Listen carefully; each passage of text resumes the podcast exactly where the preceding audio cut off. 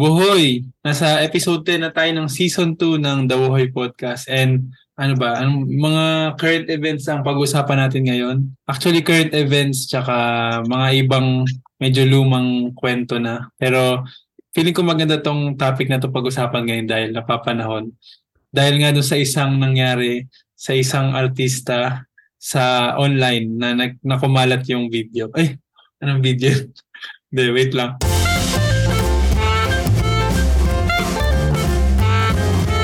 Welcome to the Why Podcast. Ang episode natin ngayon ay Art versus the Artist and Entitled Fans.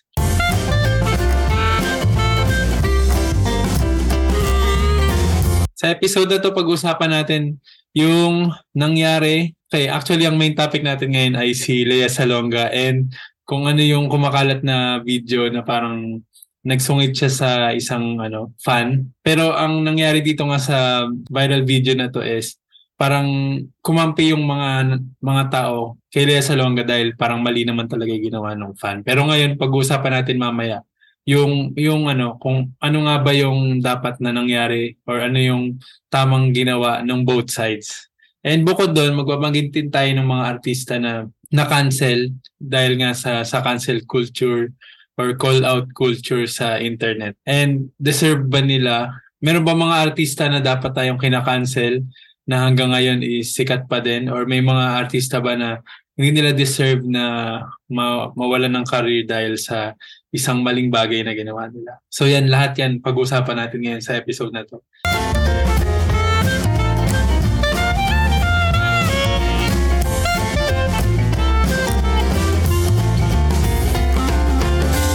The Boy Podcast Season 2 is available on Spotify, Apple Podcasts, Podcast Index, Google Podcasts, Amazon Music, and YouTube. Visit podcast.buhoy.com for more info. Ako si Chico, ang inyong host at may mga kasama tayo ngayon. Isa-isay na natin sila. Okay, yung mga guest natin ngayon, um, gusto kong sabihin niyo sa akin kung sino yung parang pinaka-idol nyo na ayaw nyong makancel in the future. Wow, wow, ang hirap naman. Kung ano lang maisip nyo, sino lang una nyo maisip. Kahit, kahit di nyo masyadong, ano, masyadong idol, yung ayaw nyo lang mab- mabahiran sila ng parang negative sa kasikatan nila, ganun. So, unang guest natin si Darks. Hello, ako si Darks. You can call me Charlie.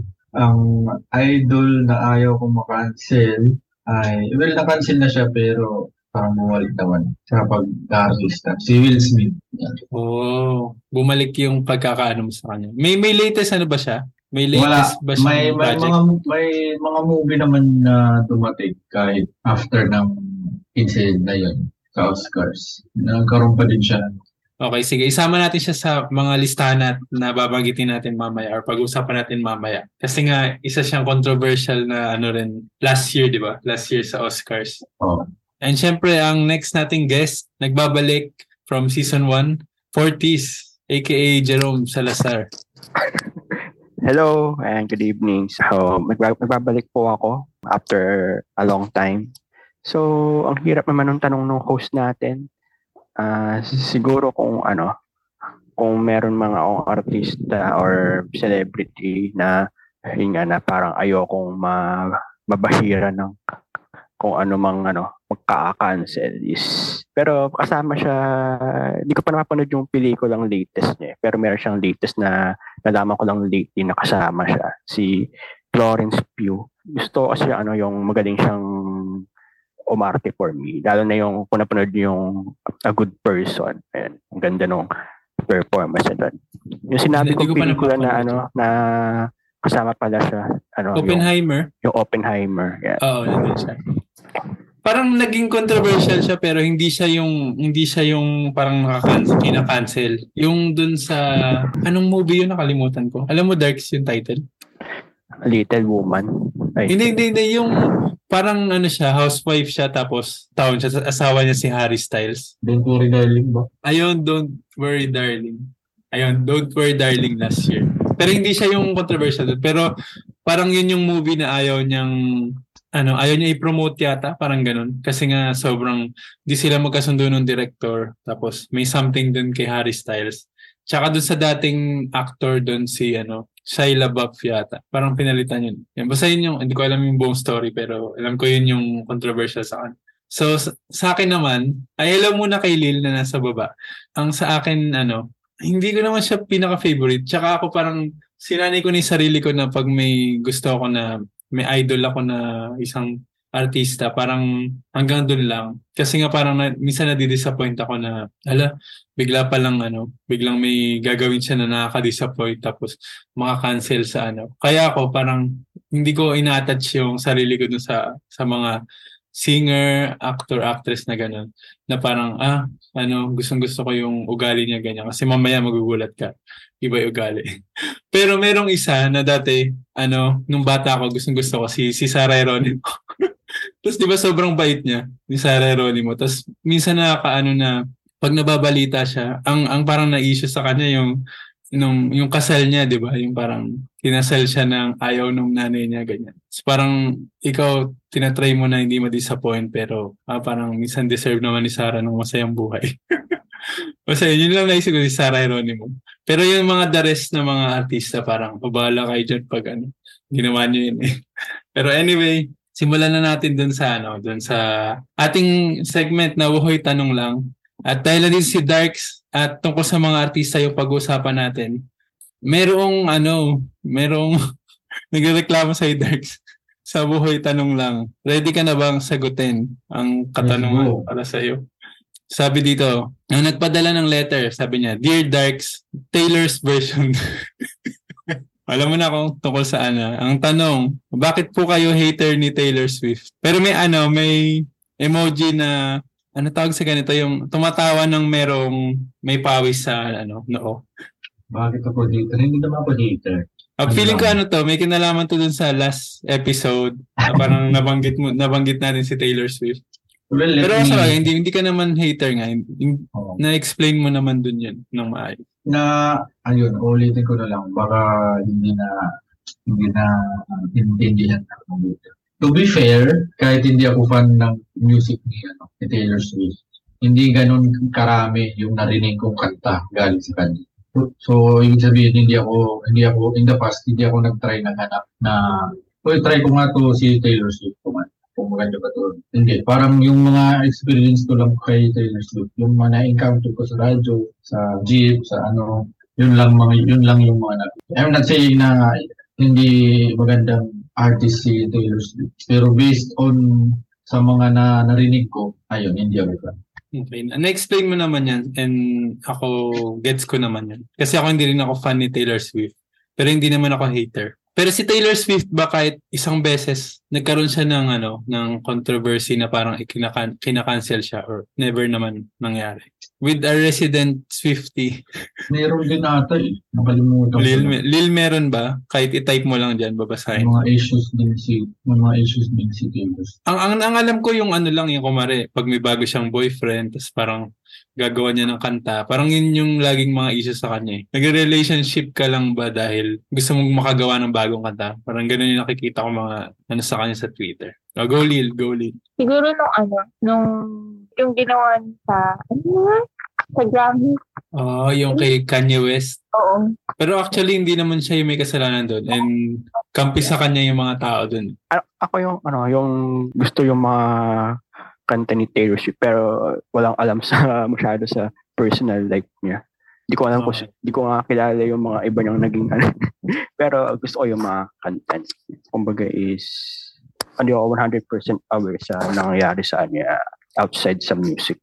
True. So so parang parehas tayo na parang bahala na kung controversial yung ano, yung isang tao. Basta magaling siya, ganun. Tama ba? Hindi mamaya maya sige pag-usapan natin. Kasi parang mahirap mahirap kung ano eh, kung i-generalize natin na kumare ganyan, magaling or ano. Magbibigay tayo example mamaya. Pero may isa pang tanong sa Bohoy, tanong lang na sagutin nyo na rin. So ito yung ano, mula kay confused individual. Sabi niya, pwede bang uminom ng Coke pag coffee break? Hmm. Ako, ano naman, coffee break, inom ng coffee. Pwede naman. Kasi, ano naman eh, well, una, break naman yung tawag doon. And yung pang is, and yung ano naman is coffee break. So, eh, yung meron namang kape yung coke eh. So, okay naman. May kape. Oo, may, may coffee naman yung coke. So, Coffee break Okay. pa yung ginagawa mo. Med- medyo hindi kape pero may caffeine. Pwede, baka pwede na din. Ah, siguro eh, para walang magkita sa'yo, ihalo mo na lang yung coke at coffee. Ano gawin? Pakuluan muna. ano? Mo i- na ano, ako. ihalo mo na lang yung coke sa, sa coffee. Oo nga. O kaya lagyan mo yung coke ng ano, ng creamer. Nakatikim na ba kayo nun? Meron ganun. Parang meron ganun coke, di ba? Yung, May coffee mate? hindi, yung may, yung ganun yung kulay, parang creamy. May Parang pa variant ng flavor, di ba? Coke lemon lang yung alam ko pero hindi ko pa na-try yung coke haluan ng... Ay hindi, coke float pala. Pero ice cream kasi yun eh. Baka ganun lang din yung lasa. Pero anyway, sa nagtanong nito, kung pwede bang uminom ng coke pag coffee break, nasa sayo naman yan. Pero pag umaga siguro wag ka muna mag-coffee break. Ay ka mag-coke sa coffee break kasi baka sumakit chan mo. Sobrang aga. Sa hapon na siguro, yung pag may laman na yung chan mo. Kasi pag coffee break naman, yung iba hindi rin naman nagkakape. So, yung iba nagtsatsaa. Pero ewan ko. Hindi, mali pala ako. Ito yung ano, ito. Ay, hindi pala ako makikita. No? Yung coke na, Coca-Cola, vanilla. Ah so, po, parang puti yata yung kulay niyan. Ganyan. So, ayan. Ah, pero parang nakatikim na ako ng ganyan. Kasi Ano yung, yung lang ako vanilla, parang pinatakan talaga siya nung yung vanilla flavoring. Oo, nakatikim na ako niyan. Para tuloy siyang ano, Ice cream. yung may- sa, hindi yung parang sa sa malamig. parang ganun pero may coke. Or kung alam niyo yung ano, yung cream soda, may ganun dito sa ano eh, sa Macau. Pero ano naman yun, yung kulay dilaw siya kasi. So lasa, lasa siya talagang ano, cream na may carbon, carbonated ganun. Pero anyway, thank you sa pagtanong ulit, uh, confused individual. Sana na nasagot namin yung tanong mo.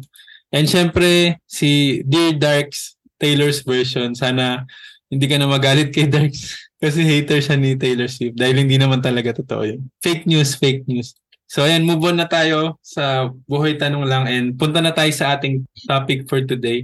Actually, ang pag-uusapan lang muna natin is yung yung yung recent na nangyari nga kay Lea Salonga na alam niyo alam niyo lahat no? O gusto niyo ikwento ko muna yung yung nangyari dun sa video.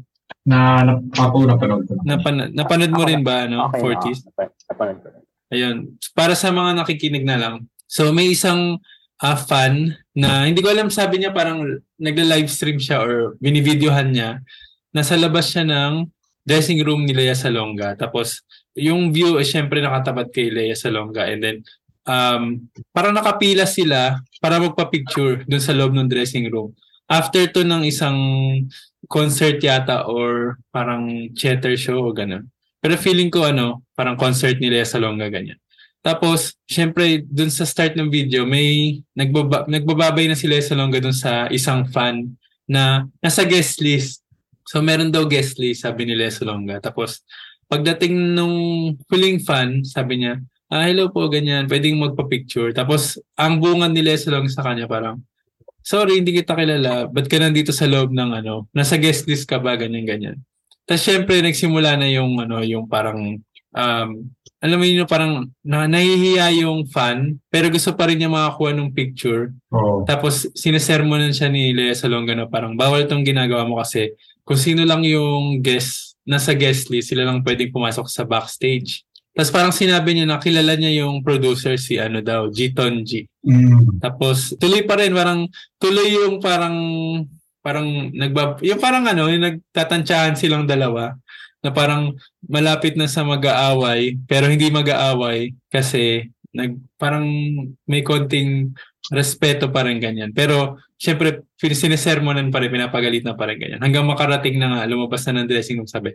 Sige, dito, dito tayo mag-picture malapit sa pinto ng backstage. Ganyan. So, pinagbigyan naman siya. Ay, I mean, nagpa-picture pa din sila and nakakuha nga ng picture. Pero, after nun, pinost yung video. So, parang nagkaroon ng ano, parang, ah, anong point nung pag-post nung video? Parang, para mapahiya ba si Lea Salonga na, na ganun yung, yung ginawa niyang reaction na parang, nung nakita ko, parang medyo nagmataray pero nasa tamang lugar yung ano niya kasi parang mali naman talaga yung ginawa ng fan. Kayo ba? Ano, anong unang reaction niyo doon, doon sa video? For me, walang walang masamang ginawa si ano, si Leia. Mm. Kasi sabi nga niya, ah, wala wala sa guest list. Tapos, parang, ewan ko, e- ewan ko ba kung paano sila nakapasok. Hindi ko sure paano pwede ba. Basta, minsan parang hindi nila magets yung message kung bakit hindi pwede. Parang Hmm. pinipil pa din nila. Yung isa, yung parang nagbibideo ata, parang may ginagawa siyang tactics eh. Parang sasabihin na, idol kita mula kabata eh, ang galing-galing mo. Ang cringe galing nun, mo." Nakikringe ako dun eh kasi sabi niya, yeah, galing, galing. Tapos, Pero si Leia galit na sa, yung parang naiinis na sa kanya talaga eh, parang.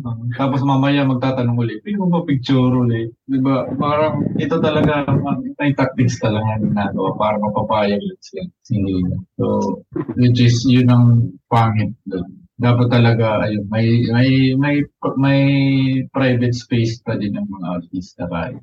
May tawag din, di ba? Parang ini-stroke niya yung ego. Parang, uy, ang galing mo pic- pa-picture nga. Parang ganun. parang ganun yung style niya, no? Pero parang walang effect kay Lea Salonga. Uh, better na siya niya. Alam na niya ang mga ganun.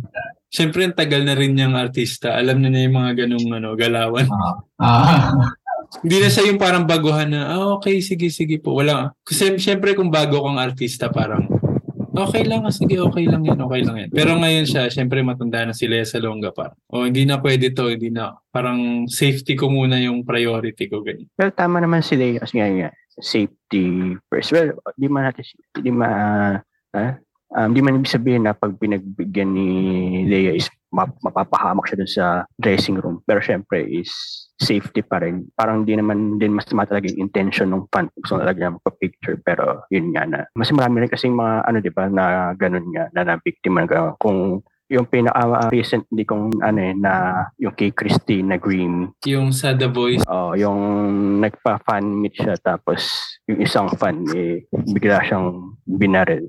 anong, anong, anong reason nung ano, mo- motive? Hindi ko na maalala yung pinaka pero parang Ba binaril yun sa on stage ba? Hindi. ano, habang may event Habang yata siya, kumakanta? tapos parang pinagbibigyan niya lahat ng fan na lumapit sa kanya kahit hindi niya nahinani yung security, ganun. Tapos hanggang yung isang fan, binaril niya siya. Parang ano, um, niyakap yata ni Grammy yung lalaki. Pero, ayun. Pasimple siyang binaril.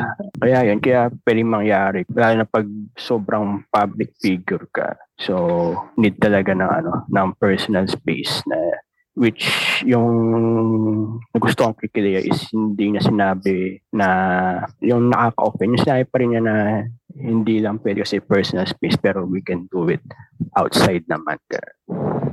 Actually, yun nga yung sinabi ni Lea Salonga na parang, what if nga bigla siyang saksakin kasi wala naman sa guest list. Tapos, di ba, parang huming kumare. Ah, Um, ah, sabi nung fan, pwede ba kitang yakapin? Ganyan. Tapos baka mamaya, Mm. yun nga, pasimple siyang saksakin. So, siya, cautious siya sa mga ganong request kasi hindi naman pwede basta-basta nga yakapin niya lahat na magre-request na yakapin siya. Ganyan. Pero may ano yan, eh, kasi nagpa-interview ngayon yung fan. Nagpa-interview siya sa Oo. news. Tapos parang iniiba niya ngayon yung kwento na parang Talaga? Actually, ayaw niya mag-sorry. Hindi daw siya magsasorry. Tapos Wow. nag-post siya ng bagong update na parang before daw, bago sila yung, bago sila, di ba sila yung pinaka-last? And parang may iba pa yatang fans. Ang daming nakapila pala doon. Tapos parang ang sinasabi niya pa, hindi lang naman ako yung pumasok sa backstage. May iba pang mga fans na wala sa guest list na pumunta doon. So parang binibigyan niya nga ng ano, ng parang validation na pwede kong gawin tong ginawa ko kasi hindi lang naman ako yung isang gumawa. Kahit mali. Ganun. Yun. Masyado siyang ano. Pero si Lea Salonga sa Twitter, lumalaban siya din talaga. eh. As in, hindi siya, wala na siya, wala nang ano, yung parang no filter siya doon talagang kung galit-galit talaga siya, ganyan. masyadong ano, yung upload masyadong entitled. Oh, yun nga eh. Parang sobrang entitled na fan. Kasi kung ako yun, ah, ayoko na din, ayoko din nagpapa-picture sa mga ano. Na, may time ba na nakakita kayo ng artista saan? In person? Tapos parang inisip nyo, ah, magpa-picture kaya ako ganyan. pag nasa Maynila, pag pupunta ako sa Green Hills, eh, madami kang makasalubong ng mga artista din. Minsan, nakakaharap ko pa Sample. mismo. Kaharap ko pa mismo. Yung, sino ba yan? Yung, basta minsan yung parang yung PBA player, tapos sina Joko Diaz, mga ganyan. Makasalubong kong tumitingin sa Green Hills ng mga, sa mga okay-okay. Pero syempre, ano na, um, yung parang nialag, alam ko na siya yun, pero nialagpasan ko kasi alam ko naman na meron siyang private na gaga, ginaga, ginagawa eh, na out of boundary naman kung pupunta ay, ay ano pa picture ganyan. So, parang hindi man maganda tignan. Ayun, tapos minsan sina Julius Babaw sa isang restaurant, makakasabi. Pero syempre, hindi man, hindi naman ako pumunta sa ay, pa-picture, ano, Sir Julius. Kasi, ano eh, di ba, parang merong imaginary borderline na dapat hindi mo i-cross yun kahit public figure pa siya. Pero okay lang naman siguro pag ano, yun nga, kung tipong nasa event ka, nasa ABS-CBN ka ang compound tapos may mga Nunod ka showtime, ganyan. Ah, kahit uh, or ii, umiihi ka at may nakakasalubong ka along the way, siguro pwede kasi nasa, ano naman, nasa loob naman ng parang term nga ni Brock Lesnar is nasa safety dome naman yung mga artista. So, eh, para, pwede naman siguro, pero yung tipong nasa labas is Kumakain yung sa restaurant, no? Tapos Oh, yun yung mga bubula, hindi, bubula-bugin mo. yun yung mga ano, yun yung parang hindi man ano maganda. Ayun nga yung nabalitaan ko nga yung sa ano, yung sa volleyball, yung meron kasing ano dito yung Ah, okay, okay. Kilala ko yan. yung yung Nations League yan. Yung isa sa mga kasali is yung Japan na sobrang sobrang sikat dito sa Pilipinas. And yun, may nabasa ako sa Facebook. Ko kung merong kung legit yung nabasa pero may nabasa lang ako sa Facebook na nung day off daw nung Japan team is hindi daw nila na-enjoy yung ano yung day off nila kasi kahit nakatalbong na sila ng tsura habang nagdala talagang marami pa rin fans na talagang inaano sila ng Hinahabol sila. Parang Ah. picture. eh, yun yung ano, no, yun yung hindi yung maganda kasi wala naman siya sa gym o sa court para o nagpa-practice tas nandun kayo na para picture guys. Parang sila siyempre nag enjoy din naman sila. So, dapat na pag ganun, dahil na lang yung tamang lugar na lang. Pero ba't ganun? Ito, ito naalala ko, iba yung nasa isip kong volleyball. Yung sa, hindi ko alam kung anong team yun, pero yung si ano, Dina Wong ba yun? Kilala, nyo, kilala mo yun, di ba? 40s. Ah, pero ah, si Dina. Bakit yung- nung time na yun, parang medyo similar, similar yung ano, ayaw mong picture kasi nga nasa bakasyon yata sila sa ano, Boracay ba? Pero yung Mm. time na yun, na ano sila eh, na, na cancel sila. Act- specifically yata yung si Dina Wong tsaka yung kung sino yung ka-teammates niya. Hindi naman niya si ka-teammate si ano, Eliza Valdez, di ba? Hindi yata, iba sila ng team. Pero bakit ganun? Parang yung nung situation niya, parang yung mga tao naman parang, oh, hindi, ano, hindi, wala kayong gratitude sa mga fans niyo, ganun. Inabangan pa kayo sa harap nung, Ah, nung ganyan, nung bus para magpa-picture, tapos di nyo pinansin, ganyan. eh, Bakit yan yung, Itong ano, situation kay Leia parang baliktad. Parang magkaiba yung naging. Siyempre, the more na tinatanggihan siya ni Leia, the more na parang katanim ng sama ng loob yung tao niya. Siyempre, parang, uy, ano ba yan? Tagal namin nag-aabang dito tapos hindi mo maami pagbibigyan.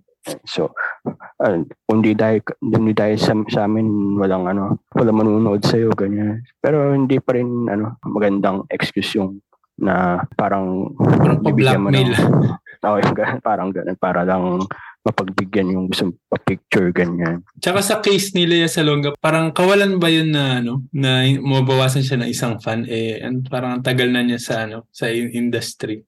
Pero eh, wait lang, si Lil meron siyang tinay. Basahin natin para madagdagan tayo ng pag-usapan. Sabi ni Lil, Uy, na-try ko yan. Si Empoy, nakasabay namin sa chiropractic clinic somewhere in Metro Manila. Like super sikat nung kita-kita that time.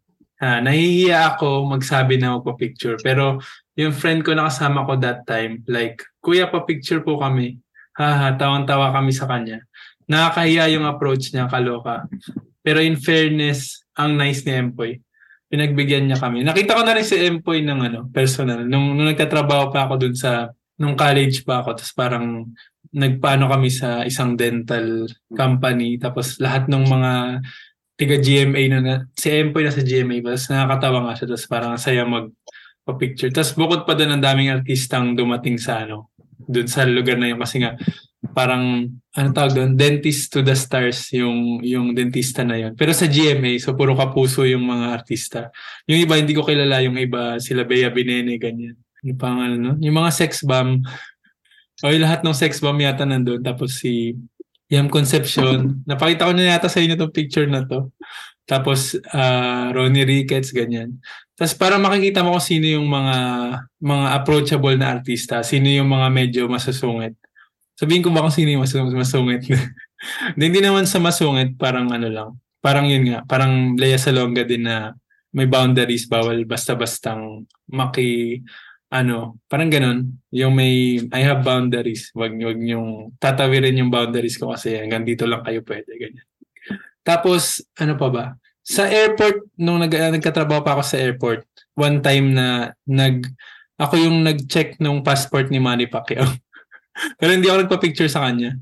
Pero ang daming Oo. talagang humanap nung paraan para makapag-picture sa kanya. As in, pumunta sila dun sa parang lounge area, yung bago mag-boarding, para mak- makapagpa-picture. Or yung talagang inaabangan nila sa toilet dumaan, tapos dun nila i-ambush nila na pa-picture, ano, Sir Manny. ganun. Anong, anong year to? Ah, ano pa to 2013 ganyan. Yung mga time na sobrang andalas andalas magkasinan nila Manny Pacquiao, tapos si Joey De Leon ganun. Siya nakikita ko. Si Joey De Leon nakita ko nga sa work ko dati. Tapos parang okay.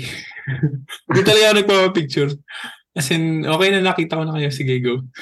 Ikaw, okay ba siya yung mga yung mga tao na talagang, wari, may darating na ganyan, tapos aabangan sa airport, ganyan, tapos ilang ilang segundo lang nila makikita. Ganyan. Ah, ewan ko, minsan Kunwari, may yung mga, mga, ano, yung mga K-pop yung may mga nagdadala pa ng ano, dadala pa ng bulaklak. Ganyan. oh, yung mga ganun. Hindi naman ako against sa mga Oo. ganun. Wala namang problema sa akin. Pero yung parang, wala, grabe lang talaga yung ano, yung minsan pag talagang gustong gusto mo talaga yung ano, no, wari mga celebrity, ganyan. Talagang kahit ilang segundo mo lang makikita, okay na yun. Yan ang tinatawag na panahon. Hmm, talagang ano, stance. Di ba yung tawag doon? Parang stalker fan. Ah, stalker Talagang, fan. talagang susundan ka sa private life mo. Sa kanta ni Eminem na, na ano yun eh, nag-originate yung term na yun. na st- Kanta nino? ni Eminem. Eminem? Yun ba Ah. meaning nun? Oo. Ah, kasi ano nun eh, sa storya ng kanta yun sa video na stalker yung dating ni Devon Sawa sa kanya. So, Hmm. tapos parang galit na galit na ayaw ko picture ganyan. So, ayan. Kaya stan yung tawag. Tapos, yun after nun, nag, nagsimula nung maano. Trend. Nag, naging trend. Pero sa Twitter ko lang siya una na-realize na yung pala meaning. Itong nag-post, feel ko parang hindi talaga tunay na naliya sa lunggapan. Kasi in-upload niya pa niya, tapos ayaw pa mag-sorry. Parang imbis na siya na lang yung magpa magparaya, para hindi na lumaki, ako na lang magsasorry. Kung, kung ako yan, kumari ako ganyan akong klaseng tao, parang sa stop, kumbaga na-offend ako, di ba, personally. Hindi ko na siya sisiraan sa internet. Pero parang hindi ko na rin siya magiging kung kung ganun nga yung naramdaman ko na parang pinahiya niya ako eh. Pero dito kasi parang pinaglalaban niya na ay hindi ano kailangan talaga may picture tayo na magkasama kasi ano eh parang ginawa ko tong effort na to na yung pumasok sa backstage tsaka sa dressing room mo ganyan. Parang sa kanya ang ang reward niya na makukuha is yun talagang picture. Parang yun yung ano niya na mapagyabang niya na may, may picture siya kasama si Lea Salonga. Hindi dahil gustong gusto niya si Lea Salonga na talagang sinusuportahan niya. Parang ganun. Yun yung feeling ko. ah. Entitled. Kasi sabi pa niya dito sa, well, kanonon ko lang, sa interview. Sabi niya na, na, na nandito tayo sa ibang bansa, nasa New York, tapos siyempre tayong Pilipino, dapat nag, nagtutulungan tayo. Ganun. So, dapat, parang automatic dapat nagpa-pictures na agad siya. Dapat nag so, pumayag si si Leia. Parang ganun yung pina, pinalalabas. Yun Parang, nga. Ako, ako parang isang beses ko palang ginawa yung ganun eh. Talagang parang nasa Kanino? Sino, sino? Kay Karil. Ah, tutoy na tutoy ka dyan. ah. Ano, Ano pala si Fortis? Karil, ano yung ano? Anong yan tawag sa Wow. fans club ni Karil? Wala naman. Parang nangyari kasi yun after nung, ano ba, may, may sa National Geographic. Parang ano yun, eh? Earth Run. Earth Run ng National Geographic. 2010 yata. Tapos parang kasing ano, second or third yata si Karel sa tinakbuhan niyang ano, um, kilometer. Pero ayun nga, yung nangyari niyan is parang nag-ano siya, yung parang photo, ganyan-ganyan. Tapos sakto kasi natapos din yung ano, yung pinsan ko nun, malapit lang din kay Karin natapos. Tapos naka, syempre, nakatayo kami doon sa gilid dahil ano, dahil nagpapahinga ganyan. Parang sumenyas na ako sa malaya na kung pwedeng ano, picture lang. Sabi niya. Kasi, pinapunta na lahat ng ano, nung mga lima yata na gusto mong ka-picture tapos isa-isa niyang tinabihan.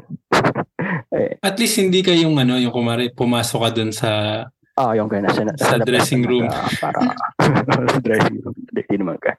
Wait lang, may, may gusto rin ako kwento pala. Ito talaga nasa dressing room. Pumasok ako sa dressing room.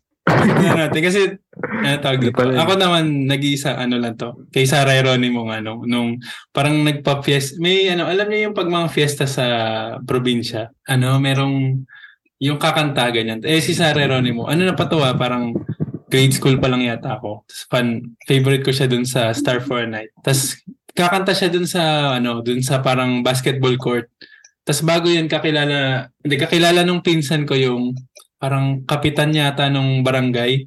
Tapos yung yung bahay nun yung dressing room. Tapos binigyan kaming chance na maka, makaakyat dun sa kwarto niya. Tapos mabait naman siya si Sarah Geronimo. Kaya parang ayoko talaga na makancel siya kahit kailan. Although hindi hindi na nga ako fan niya. Eh, kum- Kumbaga hindi na ako masyadong fan nung, Pero, nung after. oo. pero mabait man talaga siya. Kasi no, ano, nung- mabait. Di ba classmate pa siya? Nung ka-school, hindi, pa-schoolmate lang. Ayun, mabait naman siya. Talagang pag, wari, yung merong, pag nasa misa, ganyan. Siyempre, medyo kumakanta. siya? Hindi siya yung choir, pero parang lead singer talaga. eh, Parang, Pag may mga yung- solo na ano. ah pag yung may mga kanta siya, yung kumakanta. Ganun. Tapos yun, yung tipong kahit kilala na siya nun mas masali sa sa mano, pero hindi pa rin talaga siya yung, ano, yung talagang, talaga. mm, Mm, bait niya nga tinanong ko sabi, anong pangalan mo? Tapos nagpa-autograph ako. Kaso, yung papel na yun nawala na. Nalala ko pa yung parang parang Coco Crunch na notebook. Kasi wala akong notebooks, wala akong pap, wala akong ballpen. So, ang binigyan ako ng ano, nung pinsan ko ng notebook na Coco Crunch, tapos pentel pen. Sabi niya, ano pangalan mo? Sabi ko, Mitchell. Mitchell kasi ito talagang pangalan. Sinulat niya talaga. Pinaspell pa niya sa akin, tapos yun, wala. In love na in love ako. Pero yun, yun, yung time na yun. Yun, naalala ko na parang pinaka-fun moment ko, ganyan. So anyway, ikaw ba, Darks, meron ka bang ano, yung parang ina-idolize na talagang sinubaybayan mo? Nagpa, hinabol mo sa backstage? Ganyan. wala. eh. Nagkaroon ako ng pa-picture sa isang artista pero hindi ko naman idol. Sino-sino? so, hindi ko lang artista yun, ano, parang news, ano, si ano, si? Karen Davila. Hindi, si, nasa GMA, ah, medyo matanda na babae. Si Mel Tiangco? Hindi, isa ba? Sino po matanda dun? Si Babae. Jessica Soho? Hindi, isa ba? Tulong. Sino pa bang man? Babae matanda. Cara David. Parang mga bata yung nasa ano ah. Hindi ka. Sandra Aguinaldo. Tuloy na lang muna. Ah, si Susan Enriquez. Kay Susan tayo? Ah, yun, yun. yun. Ah, okay, okay. Ah, kasi lagi siyang nasa ano, field. Saan mo Ah. siya nakita? Dito sa ano, sa, nung nag-work pa ako sa hotel, nag-check-in siya di, doon sa. Mabait ba? May, mabait. mukhang mabait naman. Pero medyo sandali lang yung moment na yun kasi ano na yun eh, parang parang papasok na sila sa hotel, pagod na sila, pagod pa. Parang worst moment para Nagpa-picture ka pa. worst moment talaga. Pero pumayag naman. So, ayun. Pero speaking of sa work naman, sayang ano, bakasyon ako nito. Kaga, kagagaling ko lang sa bakasyon na matagal. Nagpunta sa trabaho namin doon sa cable car. Si ano, Pia Wurzbach. Sayang. Wow. As in, sumakay siya doon sa ano, sa cable car. Sayang nga eh. Kung nag-work ako nun, baka na nagpa-picture ako. Or sumaba, sumabay ako dun. Kasama niya yung boyfriend. Asawa niya na ba yun? Or boyfriend? Basta yung isa. May video sila. Tapos parang sabi ko, sa, alam ko tong lugar na to. ah." Tapos yun, sa work ko pala yun. Sayang bakasyon ako. Eh di, yun na nga. Tapos na tayo sa mga ano, yung mga fan meeting, ganyan. And sana hindi naman maulit yung ganun sa ano, sa ibang mga pangyayari. Pero pumunta tayo sa second half ng ating ano, episode for today, yung art versus the artist. Ang etong ano na to, yung parang kasi ano to, eh, 'di ba parang ano tawag diyan? Naging sikat to sa Twitter na parang debate na parang ano ba, parang i-judge nyo ba yung yung art kumbaga, kumbaga yung isang artista, i-judge nyo ba siya dun sa talent niya or dun sa ugali niya? Parang ganun. Parang related to dun sa situation nga ni Lea Salonga. Pero yung kay Lea Salonga kasi, syempre, na si Lea Salonga yung clearly na nasa tama. Medyo ano lang, medyo parang assertive lang talaga si Lea Salonga sa kung ano yung naiisip niya. Parang sasabihin niya talaga. Pero may mga artista na sobrang, ano tawag doon, na-cancel sila dahil sa isang bagay or dahil sa ugali talaga nila na parang inayawan talaga ng mga tao. Tapos nalaman na parang mga minsan yung mga lumang tweet nila na medyo racist, medyo ano, ano yun, basta-basta mga controversial, ganyan-ganyan. So, bigyan natin ng, ng example ng mga kilala nyo ng mga artista, singer, actor, performers, or authors na magagaling sila kung tutusin, pero nagkaroon sila ng parang downfall dahil sa mga bagay na ginawa nila. So, sino unang magbigay, gusto magbigay ng example? Will Smith. Well, yung si ano, si Will Smith na lang. Since ah yung kay Will Smith medyo malaking issue din yun kasi live ginawa. Mm. Tapos ayun, sinampal niya si Chris Rock during the Oscars. Tapos siya pa yung nanalo sa sa Best Actor. Best So, actor. Oh, tapos after nun parang ayun nga majority ng ng fans at mga go go Hollywood actors niya eh parang galit sa kanya. Pero na-cancel lang siya parang for a short while. Ta, pero parang nagkaroon pa rin naman siya ng mga projects. Na, Pero 10 years siyang ano no, hindi member ng OS ng Academy. Ah, ano tawag doon? hindi siya ma-invite, ganun di ba?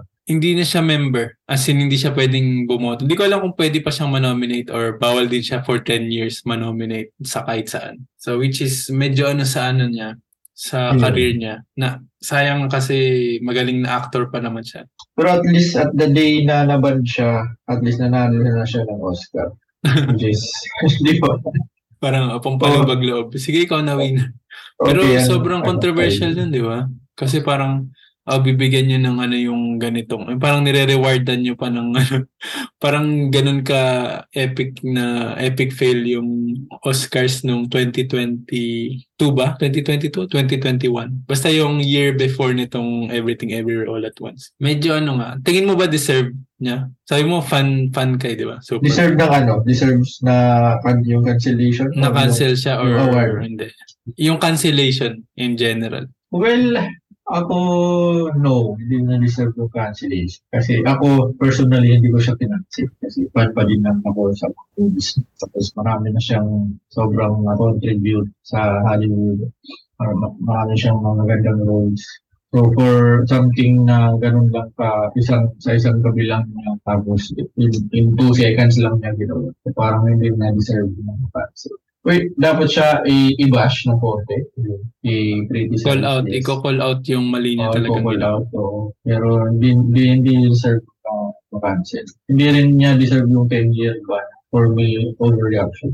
Di ba sinabi ko kanina, medyo may binago ako sa opinion ko. Hmm, Pag anina last ba? time, yung last time na nag-usap tayo about dito sa Will Smith issue, na dati, I'm siding with Chris Rock, di ba? Na maling-mali talaga si Will Smith. Ngayon, agree ako na maling-mali si Will Smith. Pero ngayon, parang mali na din si, si Chris Rock. Kasi Dahil, dahil si si Will Smith nag-public apology na nag nag-reach out na siya kay Chris Rock pero si Chris Rock ah, nag-joke joke siya nag nag-create talaga siya ng portion dun ng sa stand-up ano, sa- comedy, oo. di ba? sa Netflix special niya in dinitalye pa niya yung mga ginawa ni Jada Pinkett Smith parang ganun basta yung ginawa yung mas naklaro sa mundo yung ginawa ni Jada Pinkett Smith yung pag-cheat. So parang for me hindi na yun tama. So mas ngayon kung saan ako naglilin, mas naglilin na ako kay Will Smith kaysa kay Ted Stark. Ako wala Ganyan. wala akong ano, masyadong wala akong masyadong ano tawag doon, opinion na diyan kasi hindi ko na sinubaybayan yung ano yung parang drama sa buhay nila after nung nangyari na yun. Kasi parang feeling ko yung mga tao, kailangan lang nilang pag-usapan yung mga bagay kasi yun yung trending, 'di ba? Parang itong episode na to dahil garang ginawa lang natin dahil kay Lesa Longga. Pero parang 'di ba, napansin yun sa social media parang pag-uusapan ka lang ng tao kasi nga may ginawa ka. Pero after nun, makakalimutan ka din after ilang months, ganyan. Pero na lang, kung, ito na- hindi ko alam kung napapansin niyo to, magkakaroon ng tribute yung isang tao kahit gaano ka lala yung ginawa nila before. Pasintabi lang kapag namatay sila. Napansin niyo ba yun? Oo, meron din ako. Parang example natin si ano si Michael Jackson ganyan. Bago siya namatay, sobrang controversial niya, sobrang dami niyang issues tungkol sa ano parang ped- pedophile ganyan. Tapos may one time na parang naalala niyo ba to? Yung parang meron siyang binuhat na bata tapos nilabas niya dun sa Ah, yun, bintana sa ng balcony. Balcony. Oo, as in, lahat ng mga tao na gulat nun. Tapos parang lahat sila concerned, parang ano nangyayari kay Michael Jackson, ganyan. Tapos, nawala naman yung issue na yun ng mga ilang ano, tapos na, nakagawa pa siya ng parang last concert niya and yung parang isang kanta, di ba? Yung, hindi ko alam yung huli niyang kanta, ganyan. Pero yung mga tao, parang, anong namatay siya, parang pinipili na lang yung mga good memories tungkol sa kanya. Parang, oh, ang galing kumanta nito. Tapos parang walang nagbabanggit ng kahit ano tungkol dun sa sa ano, sa past niya na parang issues na ginawa. Same din kay ano, kay hindi ko alam kung baka may fan sa inyo si ano, Kobe Bryant. Alam niyo ba Ay, yun? Meron Oo, siyang yung ano, nung, yung rape, rape oo, nung, nung allegations. 90s, di ba? Pero syempre nung nung namatay siya, parang ang ano nun sa tao, legend siya sa basketball. So yung never na nabanggit yung yung issues na, na yun. Actually matagal nang nakalimutan yun ng mga tao. Bumalik lang din yun nung nung time na namatay siya na parang, oh, ba't binibigyan niya ng tribute? Ganyan. Tapos isa ko pang example, yung mga tao na yung mga artista na namamatay dahil sa drug overdose, parang nangyayari na ro-romanticize yung pagkamatay nila. Sa akin lang to ha, pero parang kumari si ano, sino ba yung mga ganun yung si Whitney Houston, si Amy Winehouse, yung parang namatay sila dahil sa drug overdose. Or yung iba na parang yung mga rappers, madalas yun eh, yung ganun. Hmm. So, parang sa akin, parang okay lang naman ma sineselebrate yung ano nila. Yung oh, oh, oh, actually si, si Rico yan din, sabi ni Lil sa baba. Ang reason yata nung pagkamatay ni Rico yan, na over ano siya sa ano, na over lasing or hindi ko alam kung sa drugs yun or ano pero ang unang sinasabi lang na, na lasing siya uminom ng sobrang beer tapos binangungot ganyan. Pero may lumalabas na story nga na iba yung reason ganyan. Pero syempre yung yung mga tao, syempre namatay na parang ano pang ano pang ano reason bakit natin siya ibabash kung wala na nga siya dito sa sa mundo. So i-celebrate na lang natin siya ganun yung yung mga nagawa niya sa ano talent niya and all ganyan. So yun yung mga example ko na naisip. Ikaw ba 40s? Yung sinabi ko na lang kanina off-air. Oh, off-air. yung isa sa mga gusto kong ano, indie artist. Kasi siya yung Mm. taga-unang pumasok sa Facebook talaga eh. So, isa sa mga, ewan ko, baka sa mga nakikinig is meron din fan nito. Ako Ah. fan ako niyan. alam ko na agad. Yung si ano, si Rex Orange County. Yung gusto ko yung mga ano niya, eh, yung mga songs. Lalo yung album niya Apricot Princess. Yun, kaya medyo na-disappoint ako nung nalaman ko na nung recently na na-accuse siya ng mga ano, yung sexual assault, mga ganun. Pero ano naman eh, napawalang visa na naman siya. Pero parang na-clear niya naman yung pangalan niya. Pero sa mga iba kasi na pag nagkaroon ka na ng kasalanan, parang hindi na makakalimutan Talagang yun na yung ano, yun na yung lagi maaalala sila na, ay, ganyan ugali niyan. So parang sa mga iba, merong mga ibang tao talaga na wala nang forgiveness talaga. Pero alam mo kung sino yung mas malala na nagganyan yung issue? Sino, sino? Si R. Kelly. Ah, oh, As in, yun, ngayon- ah, yung kay R. Kelly ah, talaga, napatunayan talaga ano eh. Naging guilty yung ano sa kanya eh. May proof, may evidence, tsaka ang Mm. daming nagsalita. Tapos ngayon yun nga, yun dahil nga art versus the artist. Ngayon parang ang weird. Dati kinakanta mo yung ano, I believe I can fly. Ngayon parang nakakadiri. Ngayon pag kinakanta mo, parang ano na eh. Parang, eh. Iba na, ano pa naman, Space Jam pa naman yung kantang. Oo. Kaya parang, parang kinansel mo rin yung Space Jam na pelikula. Yun yung asin talagang ano. Ah, pero al- alam mo rin ba yung Darks? Yung, yung, alam mo yun, di ba? Oo. oo. Ah, Yung talaga Pero sobrang yung- cancelable. yung mga ganun ba? Pare, may mga na-cancel na artista yung mga ganun. Pare, si R. Kelly, ganyan, na yung soundtrack niya is, yung sa mga kanta niya talaga, naging soundtrack nung sa mga sobrang ano, um, child-friendly na pelikula. So kayo pa, pag ba, eh nga, alam niyo merong ganong kaso is parang maging open pa rin ba kayo ng mga manood ng mga pelikula or shows na merong soundtrack ng mga taong mga ganun, mga napatunayang mga may masamang ginawa, ganun mga ganun. Yung hindi man sila yung artista, pero yun nga, meron silang mga kanta Connected sila those sa movie isang, ano. or Kung, TV. kung sa isang movie, yes, papanoorin ko din yung movie. Kasi yung Sino kanta, example? Yung kanta small portion lang yan yung ng ano, kanta. yung kay R. Kelly na pare, yung sinabi na rin. Space yung, Jam. sa- meron siyang Space Jam eh, ba, child, ano ba naman, Parang- child-friendly pelikula. Tapos, pag panonoorin nyo ng entire family, tapos ikaw aware ka na may ganong kaso si R. Kelly, parang ba, tapos parang, ano ba, okay ba sa'yo? Pero Feeling ko hindi naman. Sa, Yung kanta lang naman siguro yung related sa kanya doon. The rest naman hindi. ah, okay, okay. Pero na lang si Michael Jordan, meron ba siyang ano, may issue ba kay Mi- Michael Jordan? Wala naman. Yung issue lang ni Michael Jordan, yung ano, yung, ano, too much chain smoker daw siya. Mm. Pero yun talaga. Yung yung Space Jam 2 nga hindi ko pinanood kasi hindi ko talaga ano si LeBron. parang hindi naman kasi ako fan ng ng basketball pero parang si Ah. LeBron parang ang dami rin niyang red flags eh. Kahit na parang sobrang siya nga yung pinaka best sa ano na basketball player ngayon. Hindi ko lang alam, parang yun yung napapansin ko sa kanya. Ikaw ikaw 40s ang ano eh, ang maraming alam doon. 'Di ba? Totoo naman. Ako, hindi rin talaga fan na fan ni Lebron talaga. Hindi talaga, ay, hindi pala, hindi pala naging fan talaga ni Lebron. Pero, paano pag may mga highlights siyang pinapait, pinapost sa mga NBA na talagang sobrang nakaka-miss talaga. Eh, syempre, ano, ano na lang, credit where it's due. Pero hindi ako yung talagang, uy, fan ako nito, ganyan. Kaya hindi ko rin talaga masasabi yung mga point na yun. So yan nga, puputulin ulit natin tong episode na to dahil masyadong mahaba at masyadong marami tayong pinag-uusapan. And as always, thank you sa pakikinig ng ating episode for today.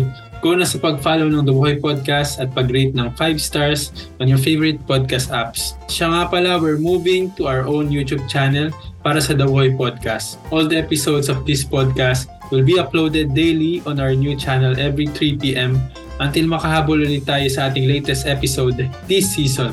Punta na kayo sa podcast.buhoy.com slash YouTube and subscribe na din kayo kung gusto nyo. EWP news and updates will be available on the Buhoy page on Facebook. Kaya follow nyo na din ako doon. Other Buhoy content like vlogs and gaming videos are available on YouTube. Just visit channel.buhoy.com at mag-subscribe na kayo doon. Kung may comments, suggestions, o any reactions kayo tungkol sa episode na to, tag nyo ako sa Twitter, Instagram, TikTok, Kumu, or YouTube at Chikoy Buhoy with the hashtag, hashtag The Buhoy Podcast, or email nyo ako sa chikoy at buhoy.com. Kung gusto nyo naman mag-send ng inyong tanong para sa akin or para sa podcast, pwede nyo yung gawin through Buhoy Tanong Lang. Just visit tanonglang.buhoy.com at fill upan nyo lang yung forms. I'll try my best na i-address ang mga tanong nyo at magbigay ng kasagutan sa abot ng aking mga kaya. So abangan nyo yan sa mga susunod na podcast episodes. New episodes of the Boy Podcast is available bi-weekly every Wednesday and Sunday at 3pm. So ayun, thank you and bye-bye!